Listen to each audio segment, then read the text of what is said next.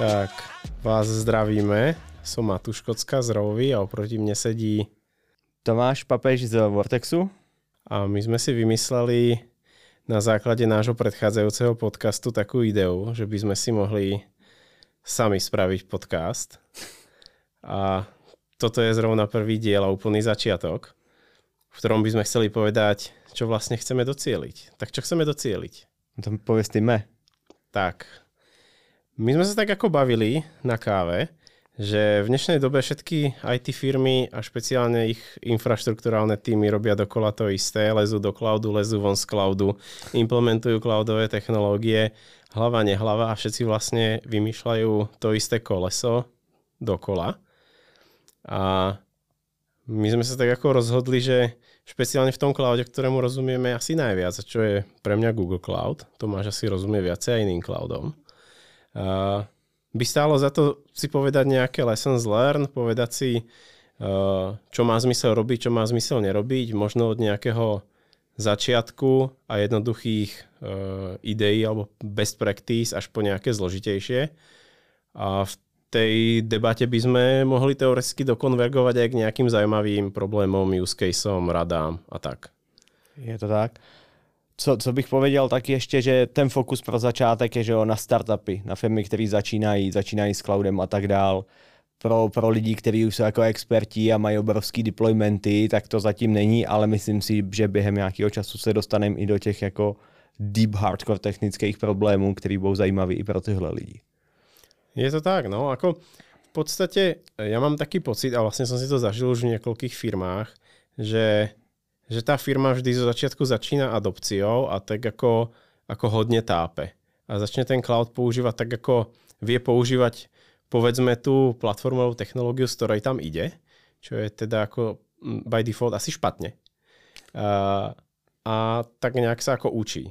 A buď sa učí sama, alebo si najmä nejakú firmu, ktorá jej poradí. Pri troche šťastia aj poradí tá konzultačná firma dobre a tá cesta je veľmi jednoduchá a rýchla.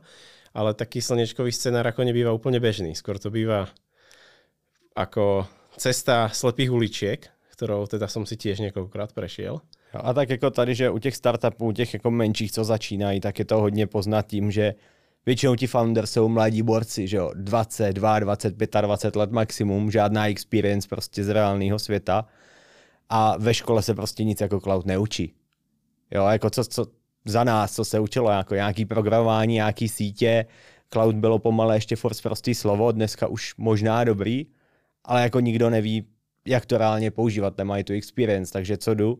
Jdu do prvního cloudu, o kterém slyším, že je dobrý, byť je to Amazon, Azure, whatever, Google. Něco tam naklikám a snažím se tam nějak dostat tu svoji aplikaci a jsem rád, že mi běží. To je všechno. Já jsem developer, já se fokusuju na to, že píšu ten kód, mě je vlastně jedno, jak to běží, jestli je to dobře nebo špatně. Na tom začátku je to stejně relativně levný, že jo. Ale to, že mě to za půl roku, rok, dva kousne do zadku, je mi vlastně dneska ještě úplně jedno. Takže já bych rád jako v tomhle podcastu taky řekl, co nedělat, aby mě to tak moc nekouslo za ty dva roky. Hej, a tam je taký zaujímavý case, čo som ti chcel povedať že ja som to videl ako u nás vo firme a z okolností som teraz robil uh, nejaký taký konzulting môjmu kamarátovi a presne na to isté sme narazili, že keď začínaš so svojím produktom, tak povedzme, máš super nápad, ktorý je úplne legit, budeš mať jednu veľkú centrálnu databázu, teba zaujíma, ako tá centrálna databáza v tom cloude bude škálovať, beží na jednej virtuálke, nastavíš si nejakú, nejakú master-master replikáciu a v princípe je to vlastne dobre.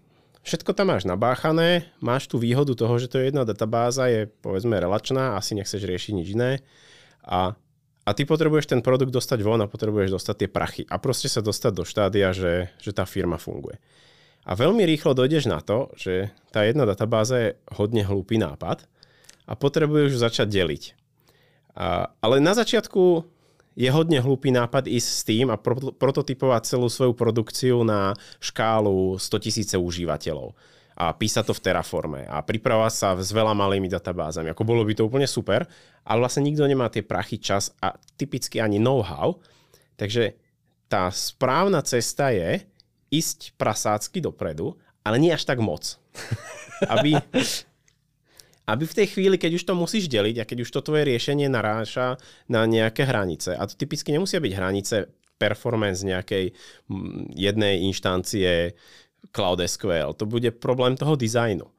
Tak aby si nemal problém toho dizajnu, aby ten tvoj problém bol ten infraštruktúrálny, že ja to teraz idem rozmigrovať do troch databází, idem tie servisy nejak rozdeliť, idem sa hrať s load balancermi a nemám tam ten problém, že musím ako aplikačne niečo ako strašne proste ako tu teraz haxo, haxoriť. To je vlastne, že na začiatku myslím na to, kam chcem ísť. To je vlastne ten lesson learn. Jo. A takže aplikačně to máš úplně jako velmi podobný problém, že jo? Máš tam zatím jednu databázi a máš tu aplikaci. A co je nejlepší, co můžu dělat? Někde jsem slyšel, že mikroservisy jsou cool, tak půjdu a budu psát prostě mikroservisy úplně od začátku. Proč? Já bych zůstal prostě klasický monolit, který je scalable.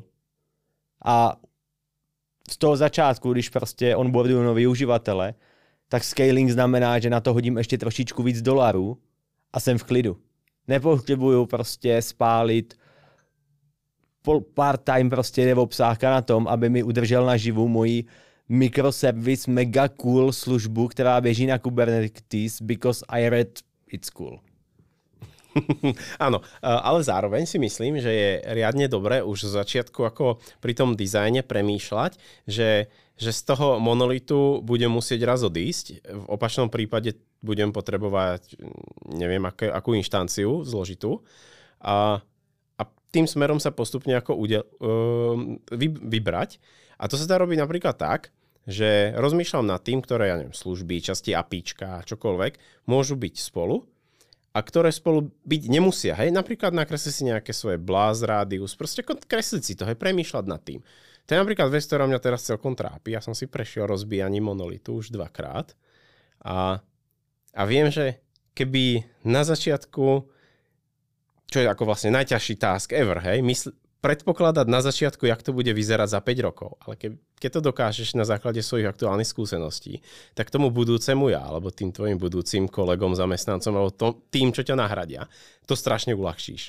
Úplně brutálně. Viděl jsi někdy, že tohle reálně někdo dokázal, protože z mý zkušenosti většinou začínám někde, teď už si jako myslím, že mám product market fit a všechno, tak jako dobrý, začnu onboardovat klienty tohle a zjistím, že jako OK, já jsem reachnul nějaký scale, ale ono to dál neroste, protože ten product market fit, který jsem si myslel, že mám, vlastně nemám. Ono pár lidí to koupilo, ale není to až taková pecka, jak já jsem si myslel. A teď jdu a, a do toho kódu a do té mojí aplikace začnu prostě nalepovat zleva zprava a strašně jednoduše se mi tohleto rozbije. Kde, kde si myslíš, že ta hranice začít přemýšlet i nad tím jako celým rewritem. Já si totiž nemyslím, že od začátku jsem vůbec schopnej dohlídnout tak daleko, kde budu za pět let. No, to je práve vec, ktorú asi keby sme tu vyriešili, tak sa môžeme dať rovno na consulting a voziť sa na o dosť drahších autách. Ale uh, myslím si, že to vyplýva z nejakej tej ako skúsenosti tých inžinierov. A to je práve to, čo si hovoril na začiatku. Že uh, v tých startupoch väčšina tých ľudí v tých startupoch sú povedzme mladí ľudia, alebo sú to nejakí biznis ľudia, ktorí okolo seba nalepia práve tých mladých technických ľudí. A tí biznis ľudia už majú skúsenosti, ale málo kedy je to nejaký ako fakt seniorský developer, ktorý sa rozhodol, že teraz ide robiť startup a má to super know-how s tým, jak vlastne celý ten deployment má vyzerať, ak to má byť úplne slniečkové a dokáže sa fokusnúť na ten produkt a čo naj, najviac eliminovať takú tú zbytočnú dev prácu toho prekopávania tých slepých uličiek. Ako, myslím si, že to neexistuje. Myslím si, že to práve je tak, ako hovoríš ty, hej, že tí juniorskí ľudia, keďže nemajú tie skúsenosti, tak idú YOLO, proste robia YOLO deployment a úplne ako YOLO vývoj a možno by stačilo iba trošku viac premýšľať. Jo. Ja, ja, jak říkáš, já si nemyslím, že tam je nějaký jako golden rule, ale prostě přemýšlej nepiš to jenom tak jolo, nenech se tlačit tím biznisem prostě do toho, že ten kód musí být zítra hotovej, ale trošku se zamysli nad tím, co děláš. Krásny príklad, dneska sme to riešili, tým pozdravujem Davida Rybnička, ak to bude niekedy počúvať, ktorý to rieši teraz. My máme kopu cloudranov a tie cloudrany sme začínali robiť hodne živelne a začali sme byť s tou technológiou hodne happy. ale problém, ktorý sme tam mali a stále máme je, že každý repozitár, uh, ktorý vlastne vlast, má kód pre tú, pre tú servisu Cloud Runu, mal ten deployment napísaný v inom časovom období, keď sme ako inak rozumeli deploymentu. Takže na začiatku sme tomu moc nerozumeli, takže to bolo ako celkom punk. Dockerfile celkom punk. Postupne sme tomu ako rozumeli viac a viac, takže niektoré tie servisy mali ako krajší deployment a niektoré ako nie. A teraz robíme migráciu e, do, do Gitu a zistujeme, že keďže žiadna pipeline nemala template, tak každý počkej, deployment počkej. je sám o sebe. Ty, ty řekl, teďka migrujete do Gitu, kde jsi to měl doteď, na lokále. Gitu, Gitu, tiež Gitu, ale in, inom, nie v GitHube, ale v inom, inom Git providerovi. Okay. Tá, a GitHub má práve parádne pipeliny a je proste ako ďalej, hej. Takže a tá lessons learn je, na začiatku, keby si tomu venoval, ako, na začiatku si musíš uvedomiť, že chce mať nejaký template, nejaký boilerplate a tak. To sme si tiež uvedomili. Potom si musíš ešte uvedomiť, že to fakt naozaj, naozaj, naozaj potrebuješ a naozaj tomu musíš venovať čas. Urobíš dve, tri servisy na punk, lebo sa to musíš naučiť a potom sa vrátiš, máš ich iba tri alebo štyri a nastavíš si ten boilerplate a nastavíš si ten deployment. A už navždy si happy. A tvoje budúce ja ti strašne poďakuje.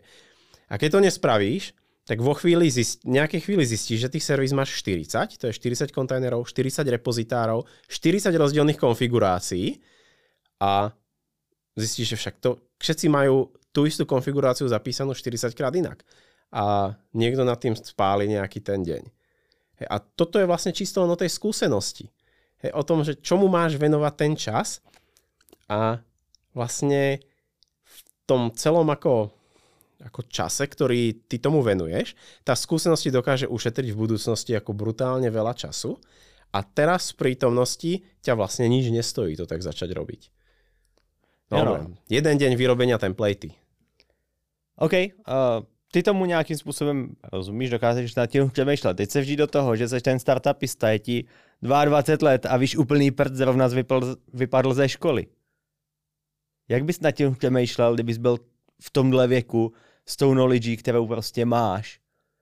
Šel bys a udělal bys to, tak jak jsme se bavili, prostě nějak to naklikám, nějak to bude fungovat, anebo by spálil mnohem víc času, protože tenhle ten člověk 22 letý spálí násobně víc času nad tím pochopením toho deploymentu, než ty, protože ty už máš tu experience. A tu sa dostávame k dôvodu, prečo sme začali robiť tento podcast. Uh, ideálnom prípade ten 22-ročný človek niekde narazí na nejaký blog alebo na takýto podcast, ktorý mu povie zastav sa, tak to, toto je way to go, uh, ale nemá tu knowledge, tak buď po tej konkrétnej knowledge začne trošku pátrať, to už ako dokáže vygoogliť, ak má niekto urobený nejaký template, uh, alebo tomu venuje nejaký čas, hej, ale už ten fokus už ho má namierený, už vie, čo má urobiť. A, a to si myslím, že je ako presne tá vec, ktorá obecne v tých startupoch a vôbec ako v dnešných firmách tu chýba. Hej, že, že tá, tá cesta není proste jasná a je strašne, a to, čo môžeš urobiť, je hrozne široké. Tak si to proste ako prekopneš sám. A nepoučíš sa z chýb niekoho iného, takže urobíš presne tie isté. Jo, no. Jak říkáš, těch cest v uvozovkách správných je třeba 20. Ale ty uděláš prostě 400 různých špatných výjimek. Jo, jakože ka- každý tady z těch velkých firm, ať už je to Kivy, Rohlík a tak dál, už mají svoje best practices, kterým fungují v jejich scaleu. A ty se od nich můžeš učit, abys nedělal zbytečné chyby. N- nikdo netvrdí, že to má dokonalý, ale prostě ty můžeš vzít to, co oni se naučili a co nefungovalo. To je to zásadní podle mě, jako nedělat to, co nefunguje. A pak jako stejně si uděláš svůj slepenec, protože seš trošku v jiném čase, technologie se trošku někam posunula ale nedělat ty samé chyby. Uh... Hej, ako uh, tam je taká jedna vec, ktorú som sa ja naučil a myslím si, že nie úplne veľa ľudí ju ovláda, ale z do okolností dosť ľudí v mojom okolí, hej, a to je nezalúbiš sa do nejakej technológie. Ako najhoršie ako inžinierovi, čo sa ti môže stať je, že sa zalúbiš do nejakej technológie a proste už to nefunguje, ale stále s ňou chceš byť. A to je úplne najhoršie, čo môžeš urobiť. Ty to potrebuješ stále ako dookola čekovať, že či tá technológia je správna. A musíš byť schopný ju proste ako opustiť, aj keď to môže ako občas dosť bolieť, ale najhoršie, čo sa ti môže stať je, že zostaneš zalokovaný v technológii, o ktorej vieš, že není dobrá a vieš, že musíš ísť preč, ja neviem, napríklad nejaký vlastný deployment Kubernetesu versus nejaký serverless, ale proste keďže do toho serverlessu až tam tie city nemáš, ale ten Kubernetes to bolo to, čo posledných 10 rokov si počúval, tak tam zostaneš a to je chyba. Jo. S, tím, s tímhle bych úplně souhlasil. A já se ještě vrátím k tomu, k tomu, kde vlastně jako mladý člověk můžu nazbírat tyhle ty zkušenosti. Zmínil články, tohle, internet je toho plný, to je super, filtrovat asi umíme všichni podle data, aby jsme nedělali jako outdated věci, dneska chat GPT, Bardy, skvělé věci. Ale co podle mě je úplně nejlepší a nejvíc epic, tak jsou klasický meetupy in person. Prostě zbalit se jít na ten meetup, který je kolem nějaký technologie. Eh, může to být technologie, která, nerozumím, ale je třeba jako connected. Kejme tomu prostě frontend meetup. A já se půjdu podívat na ten meetup, i když je o Vue.js a já si, já si hraju na to, že jsem nej, nejlepší reakták, tak se půjdu podívat na ten Vue.js, protože získám úplně jinou perspektivu. A takhle bych to dělal, i když jsem ten mladý kluk a šel bych na tyhle ty prostě meetupy a bavil se s těma lidma, jestli jim to funguje, nefunguje, na jaký use case, kolik je tam lidí a networkoval. To ako s tým úplne súhlasím. Uh, je práve ako škoda, že myslím si, že COVID trošku zabil schopnosť IT, IT ľudí networkovať. Oni niekdy měli. No, a nie. A je to, je to o, o to horšie. A zároveň uh, ja si myslím, že ešte dôležitejšie ako baviť sa o tom, uh, ako, ako prezentovať, čo robíme, je špeciálne v tej, tej infraštruktúre oveľa zaujímavejšie je vlastne prezentovať, um, ako ten produkt vlastne robíme. Hej, že to sú také dve rozdielne veci. Ja som videl kopu krásnych technických uh, prezentácií nejakého produktu, že čo ten produkt vlastne robí. A potom tam bolo pár slajdov o tom, ako majú urobené deploymenty, jak majú vyriešený nejaký messaging, databáze, niečo. A to bolo 10 tisíc krát zaujímavejšie, pretože uh, aj keď napríklad ten produkt alebo to, čo poskytujú, môže byť tiež zaujímavé, z toho môjho pohľadu pre mňa je vlastne ako ďaleko viac zaujímavé sa pobaviť o tom, o tom ich deploymente, o tom, jak, jak, jak tam robia operatívu, jak sa o to starajú, aké vychytávky tam majú, naopak čo ich trápi, pretože to sú presne tie lessons learned a to je presne to, čo tie firmy alebo inžinieri, keby sa naučili správne zdieľať medzi sebou, tak z toho majú, pros, z toho prosperujú všetci. Pretože vlastne ako go to market čas bude oveľa kratší pre všetkých. Ja. Super. A můžeme se vrátit zpátky k technologiích.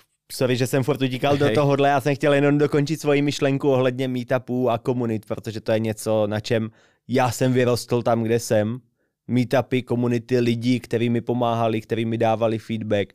Měl jsem možnost s nima mluvit, oni mi ukázali přesně to, co říkáš. Prostě ty se nakonektíš na někoho z velké firmy, nebo z větší firmy než seš ty, a on ti ukáže ten svůj stack, svoje problémy, jak je vyřešil. A takhle si najdeš prostě ty svoje lidi, s kterými komunikuješ, networkuješ, klikejme tomu mentoring, coaching, to je jedno. Nebo prostě jenom kamarádský pivo. Ale hrozně moc ti to dá a posune to tebe, tvoji firmu a i toho člověka, protože on se zamyslí nad tím, jak to dělá a jak vlastně podat tu zprávu i dál. Takže tohle to je něco, co mě osobně hrozně baví a propaguju to úplně všude. Hej, no ako uh, v slnečkovom svete a v ideálnej komunite by to vlastne ako mohlo dopadnúť tak, že takáto nejaká ako skupina ľudí začne riešiť nejaký zložitý problém a každý to nejak začne riešiť po svojom a keďže, sa, keďže budú iteratívne zdieľať uh, tú svoju skúsenosť, tak uh, ten jeden, ktorý urobí to najlepšie riešenie, a bavíme sa o tom, že to není patentované riešenie a nejaké zavreté, je to proste nejaký spôsob deploymentu, spôsob, jak, jak niečo operovať, jak použať messaging, jak použať databáze, storage, čokoľvek, tak v tej skupine predá tým ostatným a tí sa z toho naučia. Hej, a, ale keď sa bavíme o tom, že tá skupina je veľká a funguje, tak to vlastne funguje ako ako pravidelne. Hej, vždy sa nájde nejaký ako ten, ktorý, ktorému sa zadarilo, dobre si hodil kockou a, a vybral sa práve tou cestou, ktorá je tá správna a najlepšia. A veľmi rýchlo to povie tým ostatným a tí to začnú robiť tiež. A takže vlastne z toho ako profituje celá komunita a i dokážu rýchlejšie skonvergovať k tomu správnemu riešeniu. To, to by bol ako slniečkový svet, z ktorého prosperujú všetci. Tohle je hrozně pěkný a mě na tomhle napadá jeden, jeden krásný example. Google, Amazon, Netflix udělají něco a teď prostě to najednou všichni začnou adoptovat. A tohle já, já s tím až tak úplně nesouhlasím, protože jsem zažil spoustu caseů, kde tohle nefungovalo. Uh, dám ti nějaký příklady. Uh, Google a jeho SRI, že jo. Je to už dobrých 8 let, něco takového, kdy se začalo o tomhle mluvit a najednou všichni skočili a budeme dělat SRI a budeme adoptovat Google model. A pak prostě byly firmy, které říkali, ne, budeme dělat SRI a budeme adoptovat Netflix SRI model. Podle mě tohle nefunguje. Stejně tak uh, Netflix vydá novou technologii, Spinnaker. Nevím, jestli jsi o něm někdy slyšel. Mm. To je na řízení deploymentu, kanárie, rollingy, tyhle ty věci, analýzy toho, jestli ti věci fungují, nefungují a tak dál. Když jsi velká firma, tak tohle to už chceš. No a teď, že jo, Netflix to open sourceoval a teď ty velké firmy říkali, je to je úplně boží, to je prostě epický. A strašně to chtěli nasazovat. Jenže ta komplexita, která, jako když open sourceneš jenom to řešení a ten nástroj, to je pěkný, ale tam je obrovská komplexita zatím, kterou musíš pochopit, aby to fungovalo tak, jak v tom Netflixu. A to je to samý i ten hloupej Kubernetes. Udělal ho Google, který mu to fungovalo v nějakým brutálním scaleu. A teď najednou všichni to chtěli začít adoptovat a používat. Ty začátky byly strašně jednoduchý. Udělal si jeden YAML a dobrý, byl z happy, mám Kubernetes. Ale postupně se na to navrstvilo úplně brutální množství komplexity. No hej, ale tak to je to, že uh, skoro každý má nejaký Kubernetes deployment v dnešnej dobe, lebo nedávno bolo také obdobie, že aj tí ľudia, ktorí neboli úplne IT, uh, počúvali na slovo Kubernetes, takže sa bavili pri pive máte už niečo v Kubernetese, no tak to by ste mali mať, lebo to je proste to správne. A, ale veľa tých deploymentov buď, nedával, buď nedávalo zmysel, alebo bolo, bolo proste zložitých, alebo to nebolo dobre automatizované, alebo si tam veľmi rýchlo narazil na to, že ten deployment, ktorý tam chceš deploynúť, je proste veľký. A musel si začať riešiť nejaký networking, nejaké istio, musel si začať nad tým špekulovať ano. a to už je ako vyšší divčí. Hej, to už ako není úplná sranda. Uh, a ja som vlastne ako na vlastnej koži ani nikdy nezažil nejaký ako obrovský Kubernetes. Ten, ktorý máme my, není zrovna úplne ako mini, ale není ani nejaký, nejaký úžasný a vlastne z neho migrujeme preč do Cloud Runov. Takže a možno sme mohli na začiatku začať používať autopilot. Myslím si, že my sme sa s ním teda trošku ako minuli v čase.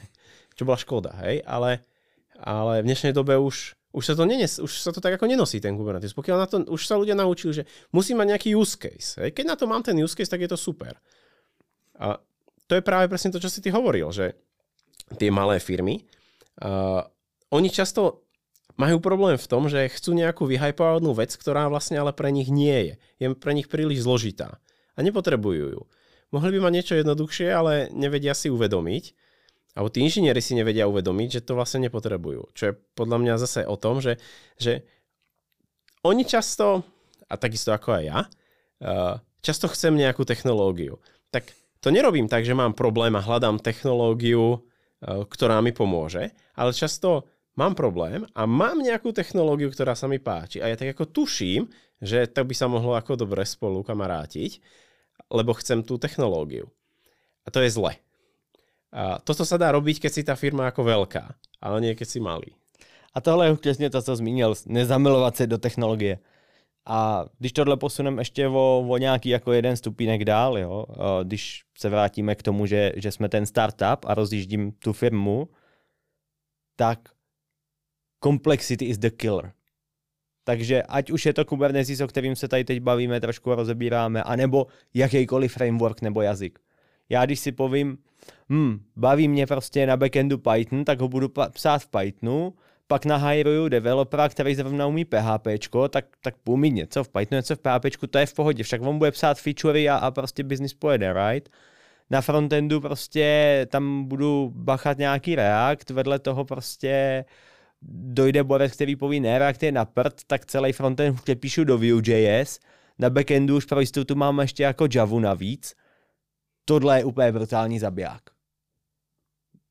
Podle mě, když jsem startup a než se dostanu do fakt velkého scaleu, tak si vybrat jednu technologii and stick with it.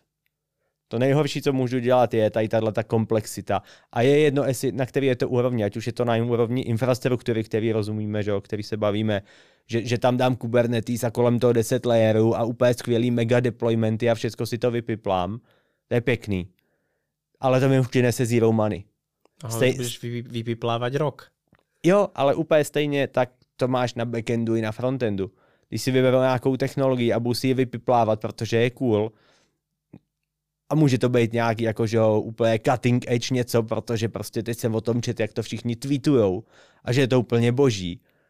Jo, ale prostě ono za ten rok, než já to vypiplám a než to jako porádně pochopím, tak ono to zdechne. To si pamatuju tu dobu, kdy reaktí frameworky nebo frontendové frameworky se líhly jak huby po dešti, že jo, to jako každý měsíc byl jiný cool. A to je, to je prostě hrozný zabiják.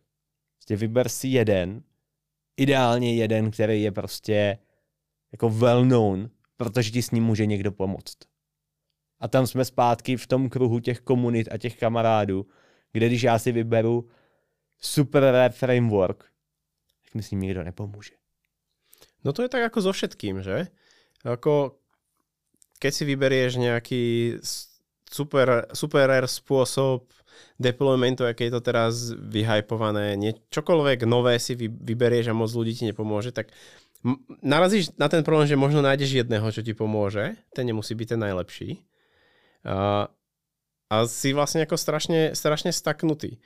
Ale ja som ešte k tomu chcel povedať druhú vec, že ja si myslím, že keď sa takto ako uberáš, ako startup, ako proste nejaká skupina vývojárov, uh, nejakou cestou, tak je podľa mňa strašne dôležité sa vždycky ako dívať trošku dopredu a rozmýšľať nad tým, že kde chcem byť. Kde s tou technológiou sa potrebujem dostať za rok. Ťažko povedať, že či za dva. Čo, čo tá technológia má podporovať, čo ten môj produkt, ako sa mi dobre darí nejaký market fit, hej, že, že pravde, ako zamýšľať sa nad tým, hej? Aby som nedospel do štádia, že fú, tak zrazu zistím, že to vlastne vôbec neškáluje toto, čo tu mám a musím niečo ako prerobiť, ale mám na to dva mesiace. Hej, ako to by sa ako, ako to sa stáva. Ale to by sa nemalo stať. Hej, mal by si nad tým ako trošku rozmýšľať. A jasné, ako, je to strašne ťažké, ale na druhej strane tie firmy, ktoré sú naozaj úspešné, sú často úspešné vďaka tomu, že premýšľajú. Je to tak. Kolik, kolikrát jsi narazil na to, že firma nedokázal reálně scalovat skrz nějaký issues v kódu a tak dál. A ty jsi ten issue nevím, přišel tím, že jsi to umlátil penězma na cloudu. Že jsi prostě koupil větší instanci. Kde fakt jako už narazil na tvrdý strop té aplikace a, a dál to prostě nešlo, i kdybys na, i kdybys na to nasypal prostě 100 tisíc dolarů měsíčně, jak jsi nepomohl, protože prostě máš někde aplikační bottleneck. No narazil som na takýto problém s databázou, kde, kde pri jednej inštancii databázy uh, pri veľkom množstve konexí proste tie operácie nad jednou tabulkou bežali tak dlho a loky vlastne ti ako zabraňovali ďalším zápisom, že efektívne si už vlastne nemohol škálovať. Tam to je ako zložitý problém, pretože v cloudoch, pokiaľ máš tú najväčšiu inštanciu jednej databázy, tak potrebuješ skočiť do nejakej cloudovej databázy, čo nemusí byť nutne jednoduché. Hej, tak m, mm, takýto problém sa dá samozrejme vyriešiť tým, že to proste ako nejak rozsekáš, dáš do toho nejaký ako heavy development, ale toto som zažil a viem si predstaviť, že to môže byť vo väčšej škále a tam, už, tam to môže byť ako hodne veľký problém. Uh, a inak si to úplne ako neviem predstaviť. Viem si predstaviť ešte nejaký problém na networkingu. Jo. Já, já právě jako většinu problémů, jak, říká, jak se bavím se scalingem, jsem viděl na úrovni databáze. Prostě začal jsem si tam dělat prostě deadlocky. Jo, zalokoval jsem si tabulku, sloupec něco a nikdo do ní nemohl zapisovat a, a to byl konec. V tu chvíli jsem byl mrtvej a nedokázal jsem scalovat a mohl jsem mu dát peněz kolik chci. Prostě už tam bylo tolik lidí a těch loků bylo tolik, že jsem musel přepsat polovinu aplikace, aby jsem tohleto odblokoval a tohle to hrozně bolelo. Ešte teda jeden problém, na ktorý som teda nenarazil, ale uh, sme ho riešili pri nejakom vývoji, ktorý sme nedávno robili uh, s niečím, čo voláme multiplayer server, tak sme ako tak v našich mysliach uh, na toto mysleli. Uh, pokiaľ existujú samozrejme v dnešnej dobe aplikácie, ktoré sú single threadové z nejakého dobrého dôvodu a potom potrebuješ virtuálku, ktorá dokáže to jedno vlákno proste ako dosť dobre rýchlo obsluhovať. A tam veľmi ľahko sa ti proste môže stať, že ti ten power dojde a už nemáš kam ísť. Hej? V tom cloude narazíš, aj keď si tam klikneš nejakú, ja neviem, GCPčku, najvýkonnejšiu nejakú, ja neviem, to sú M2 inštancie, myslím, s najviac skórami, úplne najnovšie CPUčko a ty tam máš ako proste dizajnovo vymyslenú nejakú hlúposť, tak proste máš smolu. Už to ako nedokážeš, nedokážeš naškálovať. A tam, tam vlastne ako neexistuje asi riešenie. Jo, tady, tady single thready jsou taky docela vtipný problém, no. Ještě, ještě tady k tomu mě napadá jedna myšlenka, kterou dělá spousta startupů špatně. A to je scaling too early, naopak. Kde přesně jak říkáš, teď už jsem si jako aware toho, že tady jsem někde blíží ten bottleneck, trošku jsem se zamyslel. A říkám si, dobrý, ten bottleneck mi přijde za týden, dobrý, mám problém. Ale když vím, že bottleneck mi přijde za rok, tak tu aplikaci nezačnu hnedka přepisovat. Co jsem viděl několikrát je, že hele, dobrý, tak jdeme, jdeme přepsat úplně celou apku na Greenfieldu. A ten startup se tímhle tím přepisem, protože si myslel, že bude scalovat prostě úplně jako hokejka, tak se zabil v podstatě. Protože ti borci 6 měsíců přepisovali tu samou funkcionalitu nevydali skoro žádnou novou featureu a ten biznis se zastavil v podstatě. Jo, a úplně stejně to je, kde teď jsem startup, teď se bavím s nějakým malinkatý startup, bavím se s nějakým obrovským enterprisem, který mi slibuje hory doly černý les a miliardy prostě. A já jako vidím už ty miliardy, už se mi točí ty dolary v těch očích, ležím na té jachtě tak si povím, no jo, ale moje mikroaplikace, co, mu to, co to tady jako Pepa jako splácali, jako to nezvládne těch, jako to množství uživatelů. Co budu dělat? Nahajruju agenturu lidí, kde si co si, začnu to přepisovat. Jo, jenže pak ten velký klient poví, hmm, tak začneme pomale, jo, kuci. Já vám první, první šest měsíců vám dám prostě jedno procento z toho, co jsem vám slíbil, druhých 6 měsíců vám dám 5% a uděláme to, takhle to rozložíme v čase na, na ty roky, jo. Jo, jenže ty už spálil prostě obrovské množství času a peněz na tom, že celou aplikaci už připravuješ na ten, na ten finální scale. Tohle jsem viděl několikrát. Mňa teda ešte napadá jedna vec. Keď sme si tu robili tú našu malú prípravu v Slacku, sme si tam spomenuli bakety. A tam je, ak sa bavíme o konkrétnych prípadoch, tak ma napadol konkrétny príklad, ktorý je taký, že to úplne neškáluje a musíš začať niečo vymýšľať aplikačne, proste musíš to prerobiť. A to je, keď začneš s tým, že jasné, mám nejaké objekty, tak to nahážem do baketu. A však nad tým môžem robiť kadejaké operácie, napríklad tam vyhľadávať alebo to nejak sortovať. No to môžem chvíľu. A vo chvíli, keď, ty, vo chvíli, keď tých objektov v tom bakete budú 10 tisíce, čo nie až také ľahké tam dostať, alebo 100 tisíce, tak akékoľvek Uh, také operácie, ktoré sú iné ako zápis, čítanie ako konkrétneho objektu, sú fakt ako tragédia. A vlastne mi to ako nikdy nebude fungovať. Hej, ako jasné, je to abuzovanie technológie a potrebuješ mať ako nejaký, ja neviem, databázu, kde máš poznačené, čo kde je, aby si, a keď chceš niečo sortovať, tak to sortuj databázy. Uh, ale to tiež som zažil, že nebolo také ľahké si uvedomiť hneď na začiatku. Takže vlastně to můžeme ukončit tím, že Vlastně v další epizodě rozebereme ty bakety, rozebereme do detailu, jaký fuck upy můžeš udělat na baketu, co si uvědomit, co si neuvědomit a tak dále. Půjdeme půjdem hlouběji do storage. Co ty na to? Do storage, áno. Prostě jako najdôležitejšie na storage je uvedomiť si, čo patrí do akého storage. A tomu by sme sa mohli povenovať. Skvělý. Super, tak děkujem za poslech a slyšíme se příště. Mm, díky.